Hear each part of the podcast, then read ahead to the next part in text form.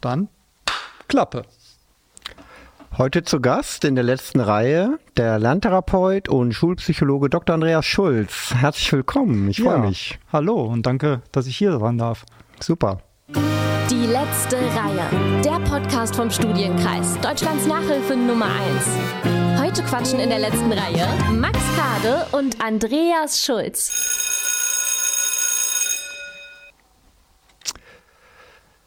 Freue mich, eine neue Folge der letzten Reihe. Mein Name ist Max Kade. Ähm, Ich bin pädagogischer Leiter im Studienkreis und der Gastgeber in der letzten Reihe. Heute zu Gast äh, Dr. Andreas Schulz. Wir duzen uns. Hallo Andreas. Ja, hallo Max. Ich will kurz was zu dir sagen. Du bist 1967 geboren in Reckling, nee, in Remscheid, nee, in Nee, nee, nee, Recklinghausen. nee, nee, Ach Recklinghausen. komm, da fängt schon an. Ne? In Recklinghausen geboren, hast dann ähm, studiert, hast Psychologie studiert. In Bochum.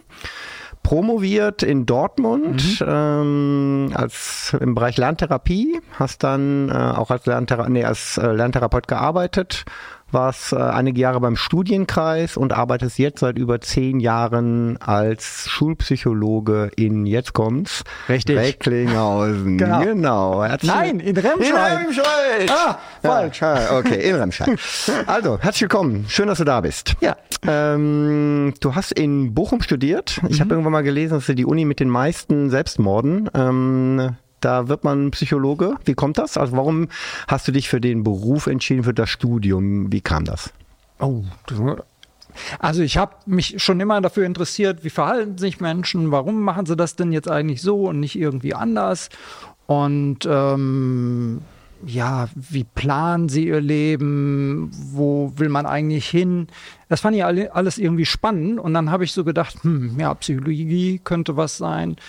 Und äh, hatte mal so zwei Berufsideen. Das eine war eben Psychologie, das andere war Jura. Und dann Okay. ja, genau. Dann wäre es fast Jura geworden, weil ich erstmal keinen Studienplatz hatte. Aber dann hat man sozusagen so kurz vor Toreschluss noch so Restplätze vergeben und so bin ich da reingerutscht. Okay, so im Losverfahren. Ich mach's dann, wenn ihr keinen anderen findet. Genau, wenn ja. keiner will. War das früher schon so? Ich habe, es ist ja ein totales Modestudium, Psychologie, Mhm. habe ich gesehen. Man braucht irgendwie, glaube ich, 1,0, 1,1. Hattest du auch schon so ein tolles Abitur? Oder Äh, nee, damals da? war es noch nicht ganz so extrem, aber äh, also für mich schon extrem genug. Ja, okay, okay.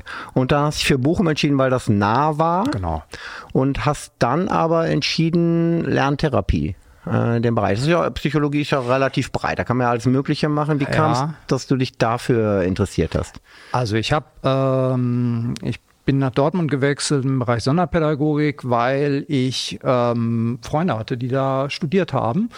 Und ähm, für mich war aber auch klar, ich möchte nicht so einen klassischen Weg gehen. Ja, also der klassische Weg ist, man studiert Psychologie und dann geht man, macht man entweder Arbeits- und Organisationspsychologie, geht in die Wirtschaft oder man wird eben Therapeut. Ja, das war für mich beides nix. Und dann habe ich gedacht, hm, vielleicht machst du mal irgendwie was, so Psychologie, Sonderpädagogik, das könnte irgendwie so eine Nische sein, aus der du mal was draus entwickeln kannst. Und da bin ich dann reingerutscht in so ein Projekt, wo äh, ein äh, Zahlbegriffstraining für rechenschwache Schüler entwickelt wurde und so bin ich dann eben zur Lerntherapie gekommen. Ne? Und ähm, genau, dann kam die LRS noch mit hinzu. Und dann fand ich das irgendwie mega spannend, äh, womit das alles zusammenhängen kann und so. Und genau, und dann bin ich irgendwann, nachdem ich das alles fertig hatte, auch hier im Studienkreis In gelandet. der Tat, genau. Du warst lange Jahre hier im Studienkreis, hast für den Studienkreis den Dyskalkuliebereich, aber eigentlich dann den Dyskalkulie- und LRS-Bereich damals aufgebaut. Wie war das Nachhilfeanbieter? Das ist ja ein spezielles Produkt. Wie, wie war sozusagen da der, der Spirit? Passte das gut? Äh, welche Erfahrungen hast du da sammeln können? Also es waren, es waren zwei Sachen. Es war ja so, ich arbeitete äh, zu dem Zeitpunkt in einem Institut für Lerntherapie und dann war aber klar, ähm, ich bin, äh, äh, hatte hier das, das Stellenangebot und so und bin dann zu meinem damaligen Chef gegangen und der fiel aus allen Wolken, hat gesagt, was und Nachhilfe. Das hatte damals noch so, so einen anrüchigen Touch und da habe ich gesagt, nee, nee, das ist ja nicht Nachhilfe. Ich soll da schon was im Bereich Lerntherapie machen. Was Richtiges. Genau. okay. genau. Ähm, und ähm, was ich, was ich halt total spannend fand, war, dass das äh, bundesweit war. So, ne? Und ähm, dann ging es ja auch erstmal so darum, nochmal zu sagen, es ist eben nicht Nachhilfe, es ist, es ist was anderes, ja. Es ist sehr nah dran, mhm. aber es ist, hat eine andere Qualität, eine intensivere Qualität. Mhm. Ähm, ja, genau. Und das hat halt viele Diskussionen auch hier im Hause geführt, weil ich dann immer wieder sagte, nee, ihr könnt, ihr könnt das nicht alles in einen Topf werfen Absolut. und ihr müsst es auch marketingmäßig auseinanderziehen und so. Und genau. Ja, genau. Ja. Ein großer Unterschied ist ja, glaube ich, dass die Nachhilfe, die jetzt zum Glück nicht mehr so anrüchig ist, sondern genau. als, als ernstzunehmender Bestandteil des Bildungssystems irgendwie mittlerweile gesehen wird, ja immer an dem arbeitet, was so in der Schule auch wirklich aktuell passiert, während die Lerntherapie das anders fokussiert, oder? Ja, die, an den, genau, an den Grundlagen. Ne?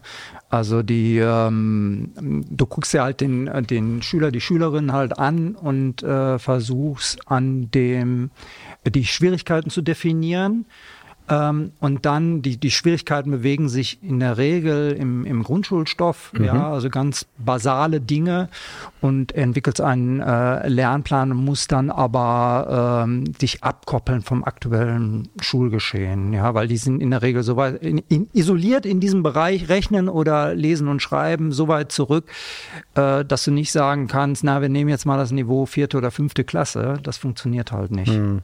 Ja, also ich bin dir immer noch dankbar. Ähm, äh, du bist ja dann damals weggegangen und das ganze Geschäft war schwierig damals. Wir bauen das jetzt sehr erfolgreich gerade neu aus. Insofern, ja, das freut das mich. Äh, wir stehen alle ja nur auf den Schultern von Riesen ne, und sind Zwerge. Also insofern super. Ich dann bist du aber ähm, als Schulpsychologe mhm. ähm, in den staatlichen Dienst eingetreten. Bevor wir das beleuchten wir gleich ein bisschen genau. Das mhm. interessiert mich ja. natürlich, was macht man denn da und so. Aber jetzt im Nachhinein würdest du sagen, guter Werdegang, würdest du jemandem anraten, du wirklich, das ist gut, äh, studier Psychologie, geh in so eine lerntherapeutische oder ähm, auch schulpsychologische Richtung?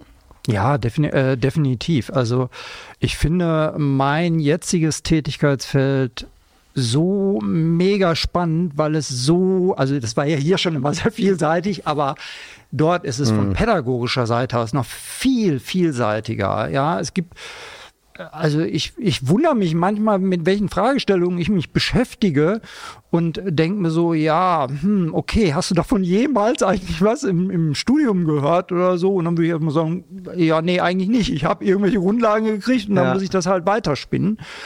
Äh, insofern ist das ungemein vielseitig als Schulpsychologe zu arbeiten.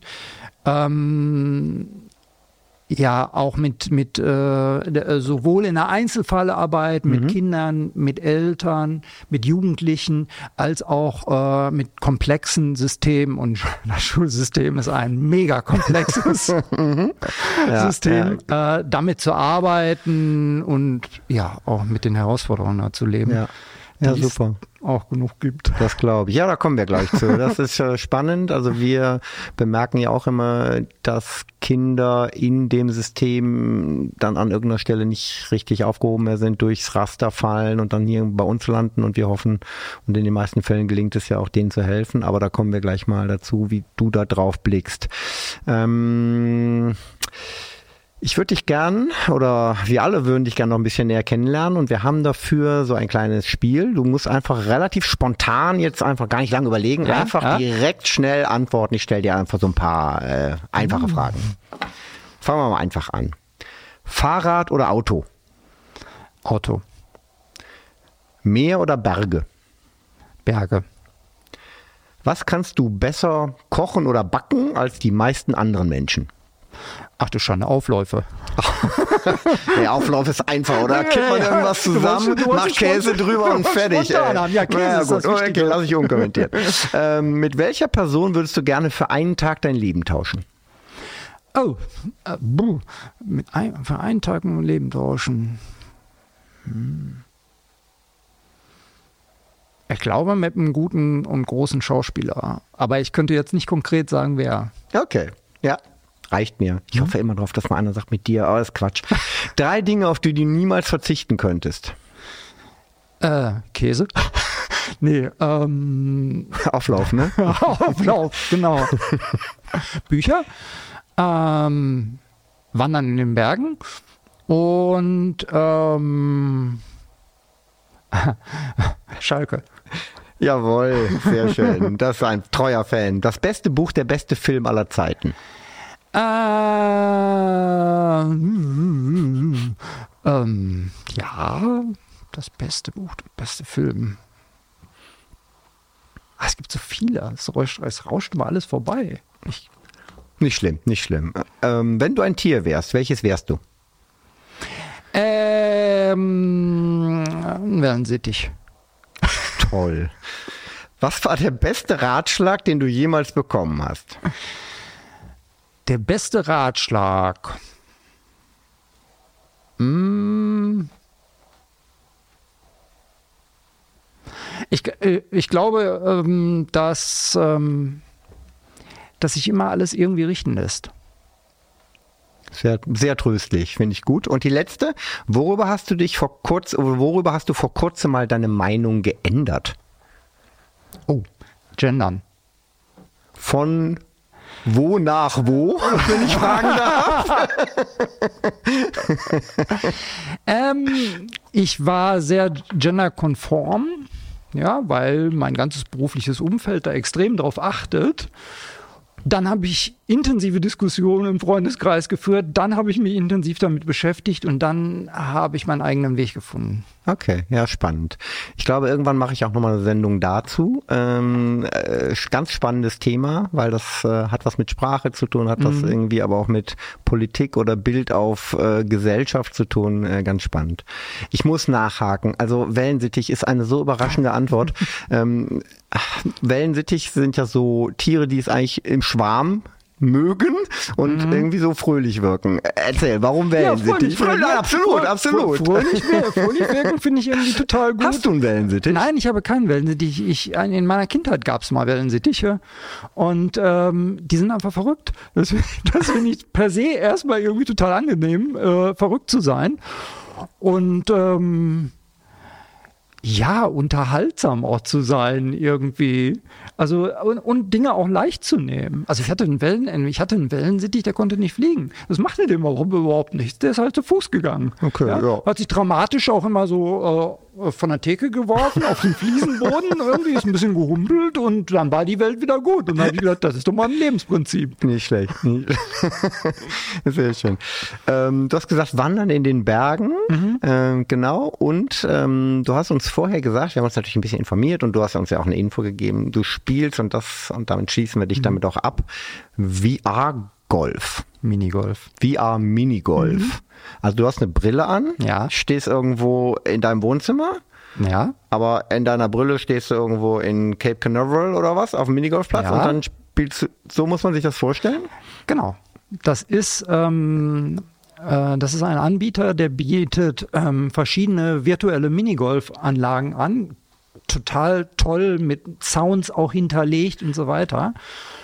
Und äh, dann hat man seinen Contro äh, Controller in der Hand und äh, verabredet sich da mit Leuten. Äh, wir sind mittlerweile eine feste Gruppe, die so ganz in Deutschland verteilt ist und so. Und dann geht das irgendwie so eine Stunde vorher, hast du Zeit, und dann trifft man sich da, hat ein Passwort und dann ist man in seinem Raum und in seiner Bahn. Ja, und dann geht's los. Und das ist richtig Wettkampf, auch gegeneinander, oder was? ja, ja, klar, gegeneinander. Ne? Toll. Ist das ein Spiel für Psychologen? Äh, nö. ja, nö. Aber das, das Interessante ist, dass äh, in dieser Community, die es da gibt, äh, viele in unserem Alter sind. Also es ist gar nicht so irgendwie so, äh, was weiß ich, zwischen 15 und, und 30 oder so, sondern die sind so dann von eher so auch hier neue Technologie und so. Ja, ja. Okay, ja, super. Sehr gut. Ich probier's aus. Versprochen. Ich habe so eine Brille zu Hause, ich probier's aus. Ja, mach das. Gut. Ähm, lass uns über den Beruf Schulpsychologen mal sprechen. Lass uns mal annähern. Was macht das aus? Du hast gesagt, ein sehr breites Feld. Hätte ich auch sofort gedacht. Irgendwie, also ich meine, du hast mit Lehrern zu tun, hast wahrscheinlich mit Eltern zu tun, du hast auf jeden Fall auch mit den Kindern zu tun. Ähm, beschreib doch mal, was, was ist da dein Arbeitsalltag? Was sind Themenfelder, in denen du dich bewegst? Also ich sitze in einer Beratungsstelle äh, zusammen mit meinen Kollegen.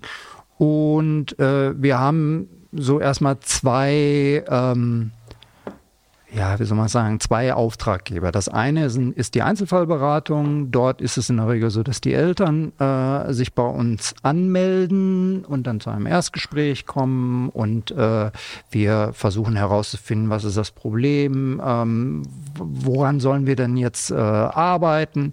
Dann lassen wir uns in der Regel eine Schweigepflichtsentbindung geben, damit wir mit der Schule sprechen dürfen. Also die Eltern kommen also sozusagen der, die Basis muss sein, es gibt ein Kind, ja. das ein ich nehme mal an, schulisches, irgendwie ein schulisches Problem hat im weitesten mhm. Sinne. Und dann kommen die zu dir und sagen, hm, wir haben dann, wir brauchen Hilfe. Genau. Oder kommen die auf, die Schule hat mich geschickt, ich soll mal mit ja, ihnen sprechen. Das ist der, der äh, häufigste Weg, dass die Schule äh, sagt, äh, gehen Sie doch da mal hin. Und ähm, genau, aber trotzdem darf ich halt nicht direkt mit der Schule sprechen, sondern die Eltern müssen mir das erlauben, weil ich der Schweigepflicht unterliege und das ist auch ganz wichtig und hochgehängt und ähm, ja, genau, und das macht schon auch Sinn. Ähm, und dann puzzeln wir heraus, irgendwie, ja, welche Schule, welche Klasse, wie heißt die Lehrerin, ähm, was ist das Anliegen, was möchten sie verändert haben. Ähm, und dann arbeite ich arbeiten wir da eben entsprechend äh, voran. Ne? Das kann dann sein, dass wir sagen, okay, da muss vielleicht testdiagnostisch irgendwas passieren. Äh, oder ich setze mich in den Unterricht rein, äh, gucke mir das überhaupt mal an. Dann ist es oft so, dass die Kinder eben nicht wissen, dass ich wegen denen da bin, damit die sich möglichst so ah, verhalten, die Eltern, wie sie sich die immer Eltern wissen. kommen alleine, die kommen nicht mit genau. dem Kind. Okay. Ja, genau. Mhm. So, ne, ähm, dann spreche ich mit der Lehrerin, dem Lehrer und ähm, guck nochmal, äh, wie ist deren Einschätzung eigentlich dazu? Warum haben die vielleicht die Eltern aber überhaupt zu uns geschickt? Ähm, und dann muss man gucken, an welcher Stelle man was verändern kann. Also ist es im Unterrichtsgeschehen, kann vielleicht, äh, im, äh, kann vielleicht die Lehrerin der Lehrer was verändern. Äh, ist es ein, eine räumliche Geschichte, die verändert werden muss? Ähm, hat es was zu tun mit äh, dem Elternhaus? Ja. Was wäre, also ich frage mal kurz dazwischen, mhm. was wäre denn so ein typisches Thema? Also wäre das zum Beispiel was, was das Kind ist unruhig, stört oder also genau, genau, genau. Also sowas, äh, äh, sowas kann äh, sein, ne, dass einfach gesagt wird, hat so große Konzentrationsschwierigkeiten, mhm. ähm, es äh, ist permanent abgelenkt oder es geht in die Verweigerung und sagt, ne, das mache ich irgendwie nicht oder ähm, es zieht sich total zurück, hat keine Freunde in der Klasse oder es kommt permanent zu, zu Käbeleien auf dem Schulhof und äh, Beleidigungen. Mhm.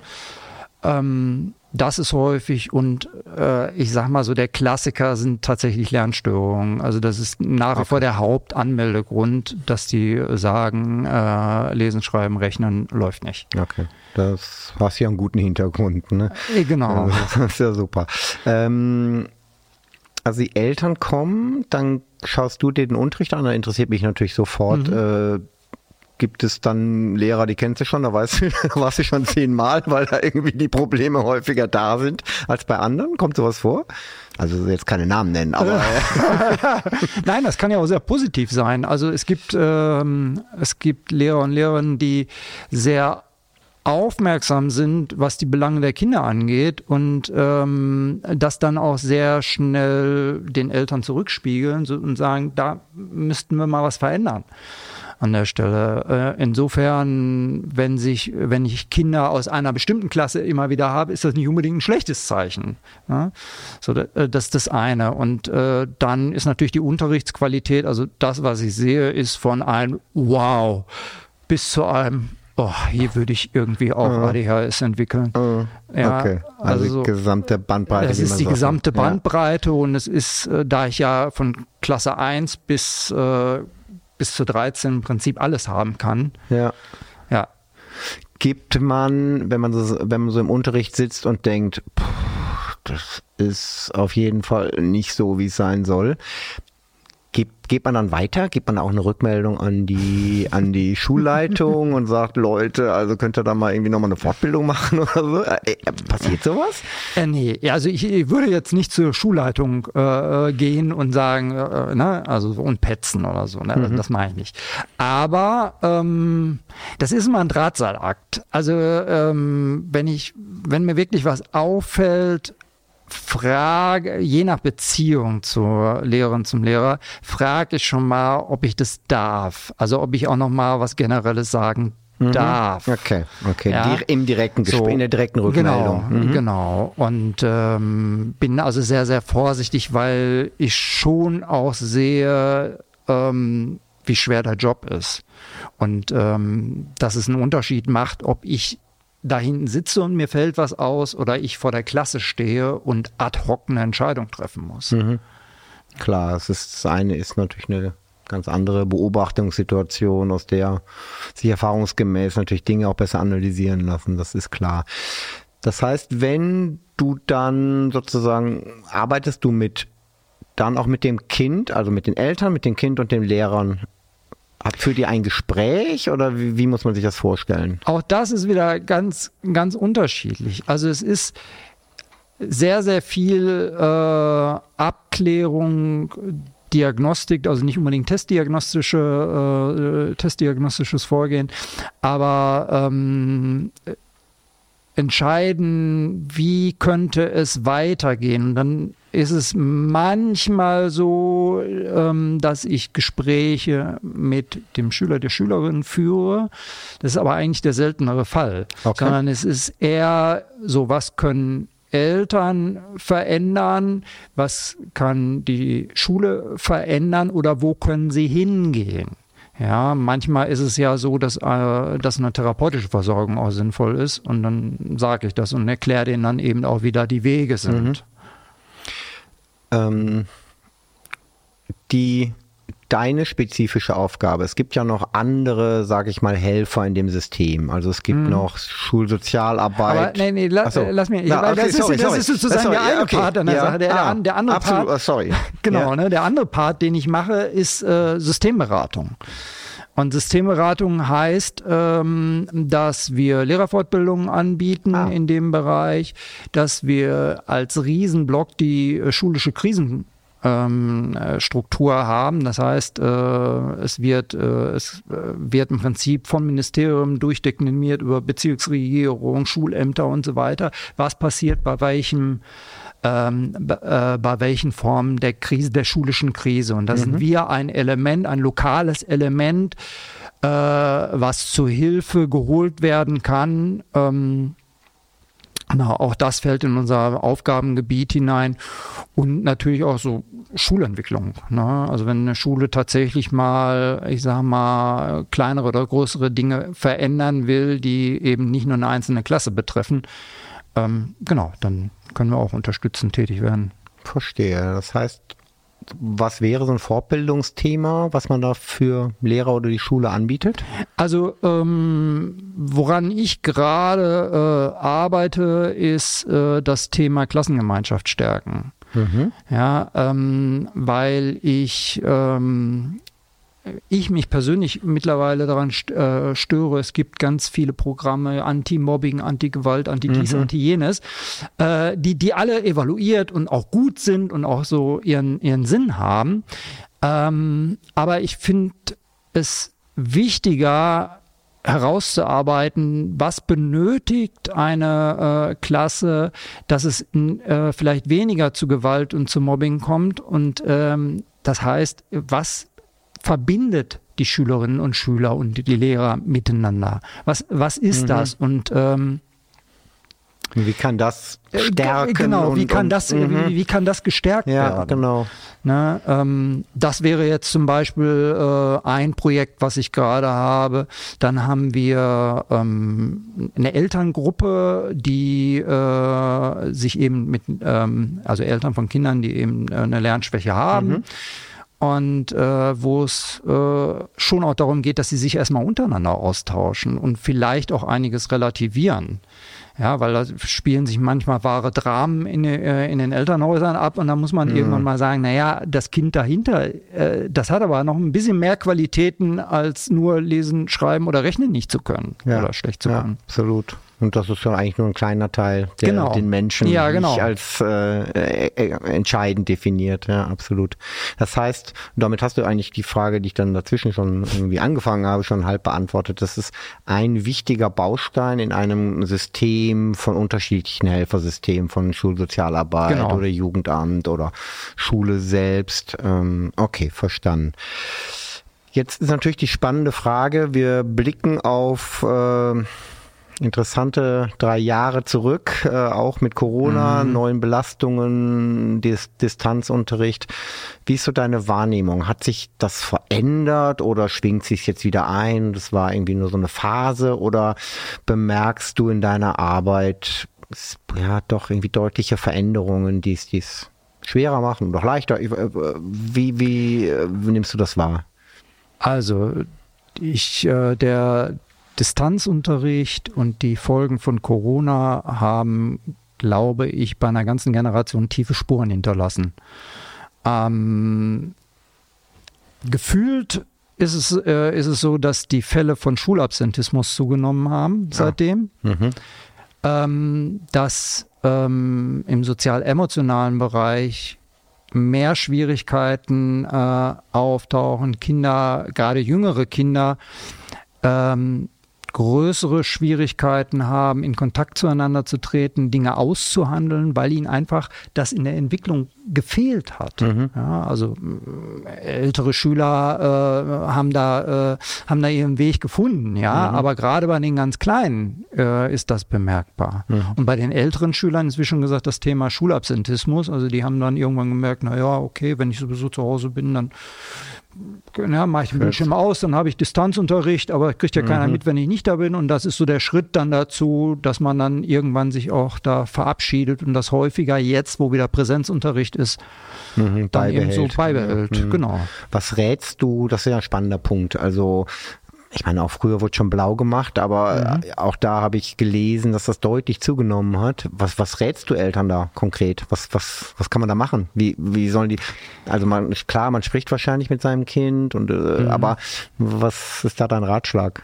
Also es geht ja schon darum, möglichst frühzeitig zu intervenieren. Ich finde es immer äh, problematisch, wenn die, ähm, wenn ich so nach einem Jahr, ja, der ist jetzt irgendwie eigentlich das letzte halbe Jahr überhaupt nicht mehr zur Schule gegangen, dann melden die sich irgendwann mal mir. Das ist mal ganz, ganz, ganz, ganz schwierig, weil dann ist es eigentlich ähm, sozusagen das Kind schon tief im Brunnen.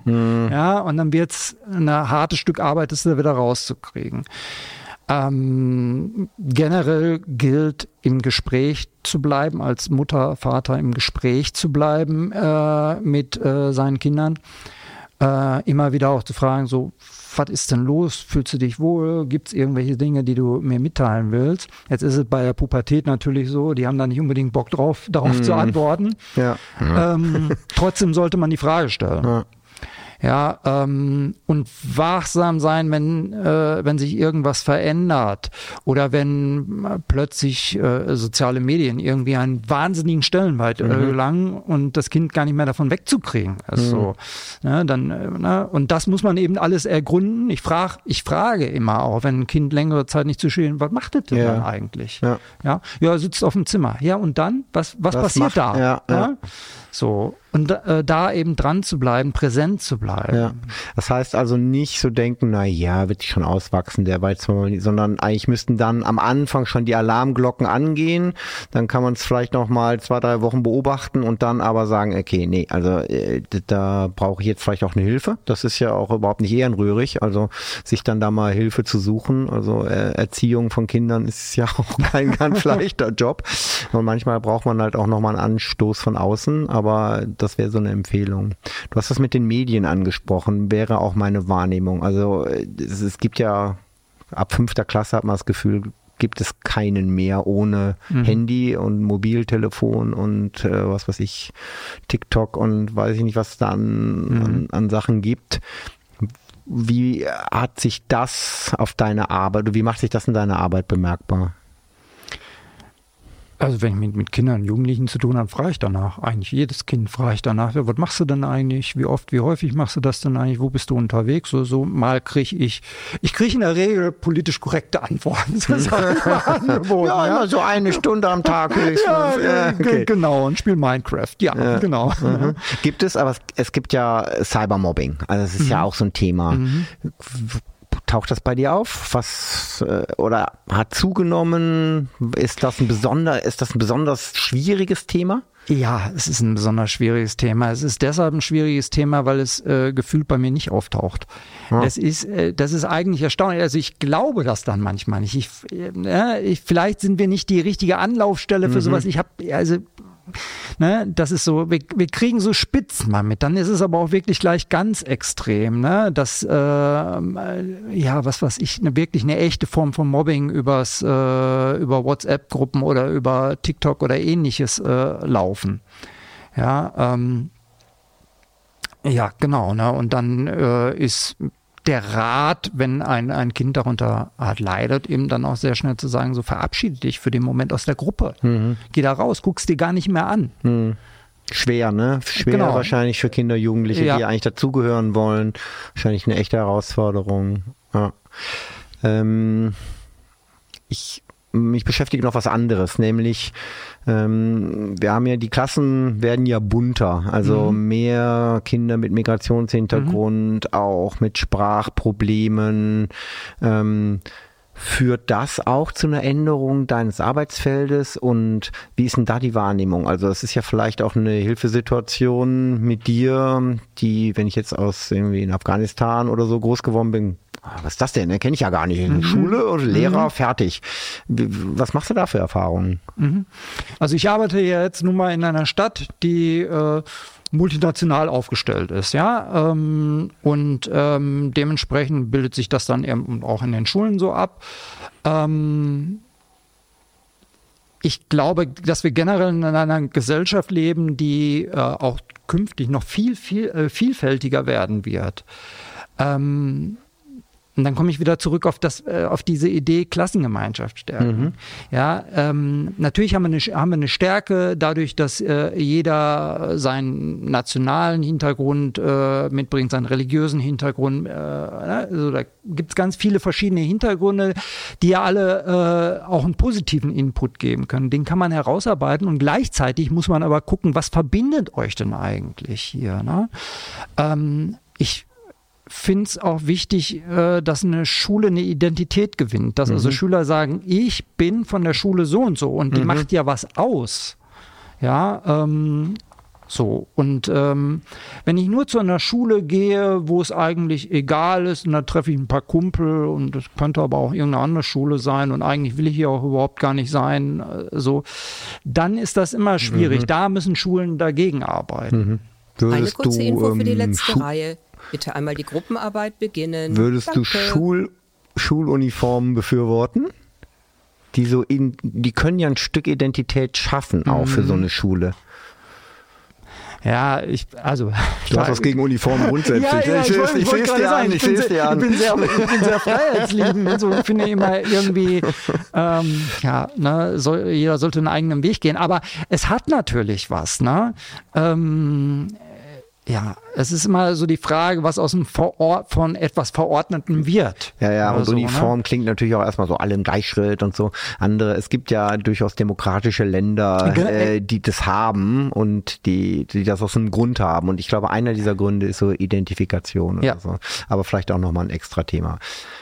Ich weiß nicht, ob du das gehört hast. Wir wurden gerade ermahnt, äh, dass wir uns um die Gruppenarbeit kümmern sollen. Gruppenarbeit heißt, ähm, es gibt eine Schätzfrage mhm. und wir beide schätzen und äh, wer näher dran ist, ist äh, darf stolz sein und hat gewonnen. Es gibt nichts zu gewinnen, so als Preis, aber sozusagen um die Ehre. Und ich kenne die Antwort fairerweise auch nicht natürlich. Ne? Im September 2022 wurde die schulpsychologische Versorgung in Deutschland erfasst. Ah, das ist total unfair, das weißt du bestimmt. Schätzt mal, wie viele Schülerinnen und Schüler kamen Stand September 2022. Ich habe es heute Morgen noch gelesen. In Oh. In Deutschland im Schnitt. Ah, wie viele Kinder kamen im Schnitt auf einen Schulpsychologen? So, dann musst du erst. jetzt muss ich die Zahl. Du musst die auch Zahl jetzt sagen. Wie viele abrufen. Schüler auf einen Schulpsychologen? Also ich glaube 1 zu 5400 war es. Ha, Dann sage ich mal 1 zu 5399. Nein, ich weiß es nicht. Ähm, wahrscheinlich auf jeden Fall zu viele, würde ich sagen. Ähm, ich sag mal 1 zu, ich sag mal 1 zu 10.000. Ja. Okay, also 1 zu 5439. ah, so genau habe ich nicht gewusst. Aber der 1 zu 10.000, es gibt tatsächlich ein Bundesland, was so in diese Richtung geht. Ah, und das ist, welches ist das? Brandenburg. Brandenburg. Haben die überhaupt so viele Schüler? Ja, das, das, das wird das Problem, das wird in der Tat das Problem sein, weil das ja nun mal alles so zersiedelt da ist, also Ja. alles so kleine Dörfchen. So, und ähm, also für einen Schulpsychologen stelle ich mir das auch wahnsinnig anstrengend vor, weil man dann sein Leben im Auto verbringt. Ja, ja. Also äh, NRW lese ich gerade noch, NRW liegt ziemlich im Schnitt. Ähm, ist das, gibt es da ein Ost-West-Gefälle? Also äh, gab es den Beruf, wei- weißt du vielleicht gar nicht, aber gab es den Beruf Schulpsychologen auch in der DDR und äh, oder ist, sind die östlichen Bundesländer, also- fallen die da ab? Nee, nee, nee, nee, nee. Also, nee, so würde ich das nicht sehen. Du hast, ähm, das ist, das ist gewachsen in Landes, so wie halt das Bildungssystem ist, in Landesstrukturen. Dann gab es Bundesländer, die fanden die Idee schon früh sehr toll. Ja, Bayern war so ein Land, die fanden das sehr früh sehr toll, haben aber auch ein ganz anderes Schul also die sind da ganz anders aufgestellt. Ähm, und dann gab es eben äh, andere Bundesländer, ähm, die immer gesagt haben, was, Psychologen in der Schule, was sollen die denn da? Also so. Ne? Aber 5500 Schüler, wenn man gleichzeitig das Gefühl hat, es wird auch eher schwieriger heutzutage groß zu werden. Äh, wie viele von diesen 5439 schlagen denn da so im Schnitt auf und gibt es da Wartelisten? Wie, also, wie macht man das denn? Also, es, ist, es scheint mir ja, wenn da 10% von kommen, das ist ja gar nicht zu schaffen oder 5% oder was, oder 1%, auch die schafft man ja wahrscheinlich gar nicht. Genau, also letztendlich arbeiten wir mit Wartelisten. Ähm, das führt dann dazu, dass äh, ja Akutsachen ziehen wir vor, aber irgendwann ist man so an der Stelle, dass man sich äh, fragt, irgendwie ja, das ist schon akut, aber wir haben noch akutere. Und wenn wir die wiederum vorziehen, dann wird die Warteliste an, für andere irgendwie noch unangenehmer. So, also ne, man tariert Das das, immer so wieder, man tariert das immer wieder so aus und so. Ähm, das Schöne an der Sache ist, da spreche ich jetzt für NRW, ähm, dass sich in den letzten Jahren da schon recht viel getan hat. Das reicht nicht in der Versorgung. Ähm, aber es war vor, also zum Zeitpunkt, als ich angefangen habe, noch eine deutlich schlechtere Versorgung. Okay. Also man hat schon erkannt, ähm, dass, äh, dass äh, es eben nicht nur um Unterricht geht, sondern dass die, die vielen äh, heraus sozial, emotionalen Herausforderungen, erzieherischen Herausforderungen in den Schulen, dass die dringend Unterstützung benötigen. Da schlage ich mal den Bogen zu so unserem, so ein bisschen unserem nächsten Fragenkomplex, nämlich Schule, Schul, ja, was bedeutet es, zur Schule zu gehen? Wie sind die Herausforderungen? Wie ist Schule eigentlich aufgestellt? Also jetzt ist ja wieder neue PISA-Studie, Deutschland irgendwie hat sich verschlechtert. Das ist so das eine, so das Messbare auf, auf irgendwie Mathematik, Deutsch, Englisch. Du guckst da ja wahrscheinlich ein bisschen anders drauf. Du guckst ja auch, wie, wie wird Zusammenleben organisiert, was passiert da eigentlich? Wie nimmst du Schule da wahr? Ist die gut aufgestellt, eher nicht? Äh, erzähl mal. Auch da, wir haben, die Schulen haben sich schon in den letzten Jahren deutlich verändert. Es ist viel mehr, äh, äh, viel mehr möglich. Äh, Digitalisierung hat Einzug gehalten, endlich in Schulen so. Ne? Das ist eine Folge von Corona gewesen. Ähm, also es hat sich schon was verändert. Gleichzeitig leben wir aber mit einem Schulsystem, ähm, was äh, aus dem, aus dem vorletzten Jahrhundert stammt. Ja, wir haben einen Fächerkanon, der fast unverändert äh, besteht. Wir haben 45 Minuten Einheiten. Dann gut, dann gibt es manche Schulen, die machen dann 60 Minuten Einheiten oder so draus oder so. Ähm, aber das ist schon die Frage, ist das zukunftsfähig? Ja, ähm, wenn man, äh, wenn man sich anschaut, äh, wie rasant, wie rasant die Entwicklung ist, wie rasant die Entwicklung in der Arbeitswelt ist, Arbeitswelt 4.0, ähm, wo es, wo es darum geht, dass ich äh, wesentlich flexibler in der Lage sein muss, äh, Aufgabenstellungen zu bearbeiten, dass ich äh, vielleicht keine klare Taktung im Arbeitsleben mehr habe, ähm, dass ich äh, in der Lage sein muss, äh, mit digitalen Lösungen zu arbeiten, die richtigen Fragen zu stellen, sie zu ähm, die, die, die Antworten, die Ergebnisse zu bewerten und sie wiederum zu, äh, zu nutzen für meinen weiteren Arbeitsweg. Äh, ja, ähm, dann ist die Frage, werden all diese Kompetenzen tatsächlich in der Schule so schon angelegt, sodass ich als Erwachsener damit weiterarbeiten kann. Mhm. Ja? Wenn ich im 45-Minuten-Takt äh, ähm, Deutsch, Mathe, Englisch, Latein, Französisch, äh, so das so immer schön im Wechsel. Ne? Na, äh, genau, mhm. immer schön im Wechsel. Ähm, und sozusagen das, das, das, das, das Werkstück, also das, was ich da, was ich da produziere, dann aber wiederum irgendwie belanglos ist auch. Mhm. Ja, ähm, ja, dann weiß ich nicht, ob ich äh, damit auch auf Dauer Schüler erreiche und Schüler für die Zukunft fit mache. Mhm. Das heißt, du würdest dir auch unter Einbeziehung, habe ich jetzt rausgehört, gar nicht feindlich gegenüber Digitalisierung, also auch unter Einbeziehung von digitaler Unterstützung, würdest du dir eher projektbezogenes mhm. Arbeiten wünschen für ja. die Schüler? Genau.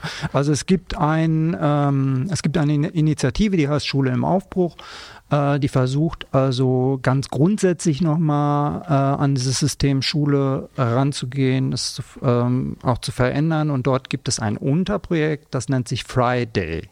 Ja, oder Friday, mhm. auf Deutsch geschrieben. Mhm. So, ähm, das ist äh, die Idee, dass ähm, Schulen und Klassen ähm, sich äh, an einem Tag in der Woche für mindestens vier Stunden regelmäßig fix im Stundenplan äh, Schüler überlegen können, was äh, sie für Projekte bearbeiten. Die Projekte müssen äh, kongruent sein zu den Ideen der ähm, äh, UNO-Vorgaben zur Bildung für nachhaltige Entwicklung. Das heißt, sie müssen sich mit dem Thema ähm, mit dem Thema Nachhaltigkeit beschäftigen, ökologische und soziale Entwicklung in der Gesellschaft. Und dann sind die Schüler relativ frei darin, was sie denn tun. Aber sie haben die volle Verantwortung für das, was sie machen. Und äh, die Lehrer äh, nehmen hier nicht die Rolle des Wissensvermittlers ein, mhm. sondern des Begleiters mhm. eines solchen äh, mhm. Projektes. Ne? Es löst die Klassenverbände auf. Die Schüler können sich über die Jahrgangsstufen halt Nach mischen. Interesse und, so. und genau. Genau das halte ich für eine gute Herangehensweise, die identitätsstiftend für Schulen auch ist und äh, die Fähigkeiten äh, trainiert, die sie im Ihr künftigen Arbeitsleben auch brauchen. Reihe.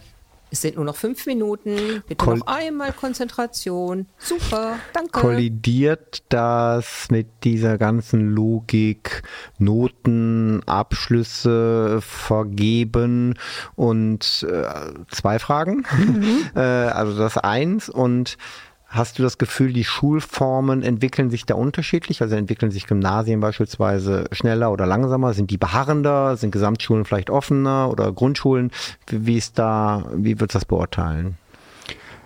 Ähm, ich weiß nicht, ob es, äh, ich weiß nicht, ob es an der Schulform liegt. Das, okay. Daran würde ich das jetzt gar nicht mal so äh, festmachen.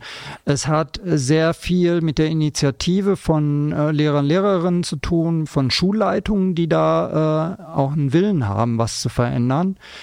Ähm, und eben auch den Mut aufzubringen. Also ähm, wir haben, wir haben tatsächlich so ein, so ein äh, eben noch ein sehr hierarchisches System. Da gibt es ein Ministerium, dann gibt es Vorgaben, dann kann ich diese Vorgaben irgendwie um, umgehen. Aber es gibt eben auch Spielräume. Mhm. Und dafür muss ich vielleicht ein bisschen Mut aufbringen, zu mhm. sagen, ich erprobe das mal gegenüber dem staatlichen System, aber auch gegenüber Eltern, die ja, Ja. das staatliche System gewohnt und plötzlich sagen, was? Ja, ja, genau. Irgendwie vier Stunden weniger Deutsch, Mathe, Englisch, und Gottes auch im Willen, ne? Kollegium womöglich. Ja, ne? genau. Also. Genau, ne? So. Ähm, Noten, Notengebung wäre Ja, ein ganz ja. eigenes Thema. nur nur würde einen Abend füllen. Ne? Ja, ja, ja, ja.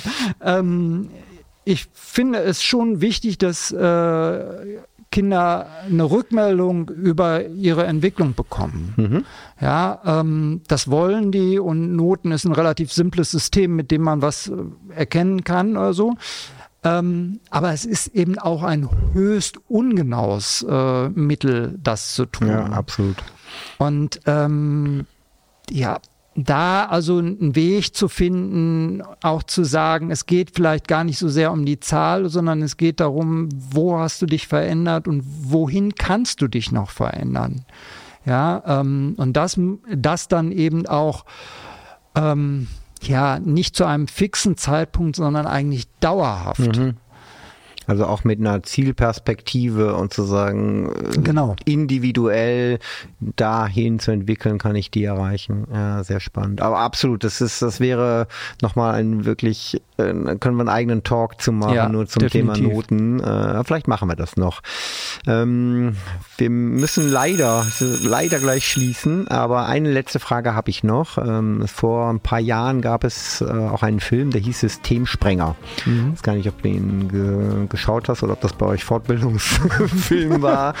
ähm, am Ende äh, würde ich es mal äh, kürzen auf die Frage, es gibt Kinder, aus welchem Grund auch immer, die in diesem System wahrscheinlich so viel Irritation erbringen, dass für alle äh, es schwierig ist. Was, was würdest du sagen? Also versuch mal knapp zu antworten. Was kann da eine Lösung sein, aus deinen Augen? Das ist schwierig, das ist ganz unfair. Antworte doch mal, erklär doch mal die Kritik der reinen Vernunft und antworte in einem Satz. Okay, verstanden. Also versuch mal. genau. Also ähm, es gibt äh, äh, Angebote im Bereich der Jugendhilfe, äh, die für solche Kinder erstmal per se da sind. Ob sie dann, also ob das reicht, ist dann immer noch eine, äh, ist dann immer noch eine andere Frage. Ne? Ähm, ich glaube, es wäre manchmal gut, wenn ich jetzt wieder nur auf dem, mit dem Blick auf die Schule, ähm, wenn man ähm, das Thema Schule vielleicht auch pausieren lassen könnte. Es gibt Kinder, die in einer bestimmten Phase ihrer Entwicklung vielleicht tatsächlich nicht schulfähig sind, Ja. wo es nicht geht, wo es völlig andere Baustellen gibt.